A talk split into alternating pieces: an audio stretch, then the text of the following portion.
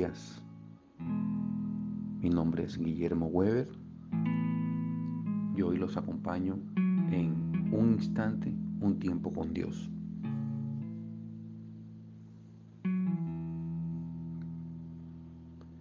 Salmo 103, 19.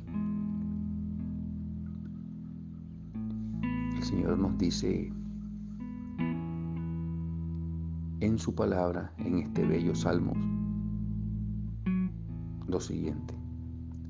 Jehová estableció en los cielos su trono y su reino domina sobre todos.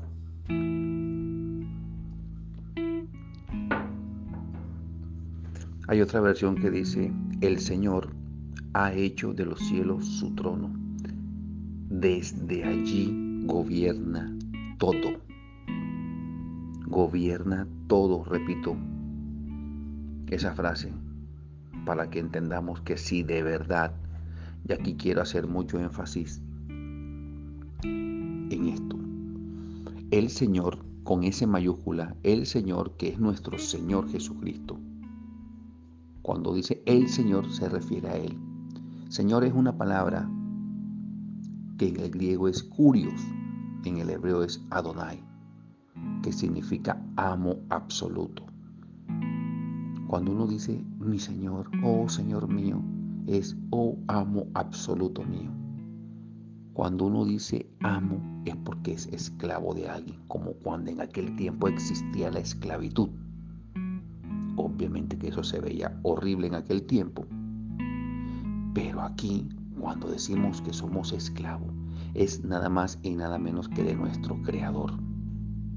La pregunta antes de yo continuar es, ¿es el Señor, valga la redundancia, tu Señor? ¿Es tu amo absoluto? Tú haces lo que Él te ordena, no importa que hayas caído porque la misma palabra dice que el que cae y se arrepiente y se aparta, él mismo lo levanta. Primero deberías analizar un poco eso, no un poco no, demasiado y profundamente. ¿Es Cristo tu Señor realmente o lo dices solo por decirlo? Entonces siguiendo el capítulo y el versículo donde Él dice que Él domina sobre todos yo quiero tocarte un tema que es de, o va a ser, depende de cómo tú lo veas, de gran ayuda para tu vida. Y es cómo transformar una crisis en oportunidades. Repito el título, cómo transformar una crisis en oportunidad. Hice una introducción con respecto al Señor y lo que significa el Señor porque tiene que ver mucho la crisis en oportunidad cuando estás alineado a tu Señor. Hay crisis de toda clase y son muchas veces dolorosas. Otras veces son muy costosas. Muchas llegan por sorpresa, llegan de repente. La pregunta es, ¿cómo respondemos ante estas situaciones? si respondiéramos correctamente, nos sería, sería de mucho provecho. Por el contrario, si lo respondemos de una forma en la cual nos dejamos contaminar por ella, tendremos que pagar un alto, pero muy alto precio.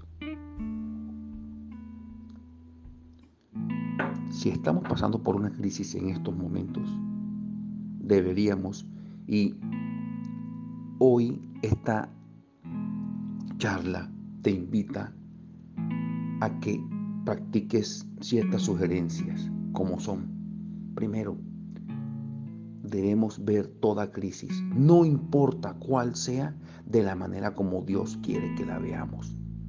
Recordemos que en Romano 8:28 dice que a los que amamos a Dios, todas las cosas nos ayudan para bien.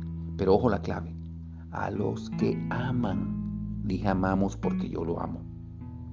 Y ruego y espero que todos los que estén escuchando esto también lo amen. Pero la misma palabra nos enseña que el que ama a Dios es aquel que sigue y obedece sus mandatos. que obedece su palabra. Entonces, debes ver, si tú amas a Dios y estás en crisis, verla como Dios quiere que la vea, como eso tenía que suceder. Porque ahí hay propósito. Segundo, debes recordar siempre que Dios está en control de todo. Si no creemos que Dios tiene el control de todo, ahí sí tendremos razón para preocuparnos y angustiarnos. Tercero, no siempre entenderemos lo que Dios hace, ni su manera de actuar, ni por qué permite que muchas veces suframos bajo ciertas circunstancias. Así que no nos desanimemos por no entender el por qué, ya que no son nuestros caminos ni nuestros pensamientos, sino los de Él. Él es omnisciente, Él lo sabe todo. Él conoce el futuro, pues Él hizo el futuro, pues Él es el futuro. Miren, Dios sabe que lo que es doloroso hoy, mañana puede ser provechoso.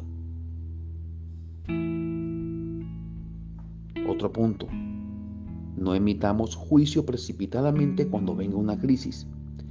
¿Por qué? Porque nosotros tenemos emociones cambiantes. Y si ya estamos seguros de que Dios está detrás de todo esto, pues sabemos que eso va a ser para bien. Cuando dije eso me refiero a esa crisis. Recuerde que estamos hablando de cómo transformar la crisis en una oportunidad. Y por último, enfoquémonos en Dios y no en dicha crisis. No nos concentremos en esa crisis, en esa aflicción, en esa adversidad, porque nos vamos a distraer y perderemos conciencia y confianza del consuelo y amor incondicional que Dios tiene por nosotros. No temas por nada. Dios sabe lo que hace. Él tiene el control de todo y te ama demasiado.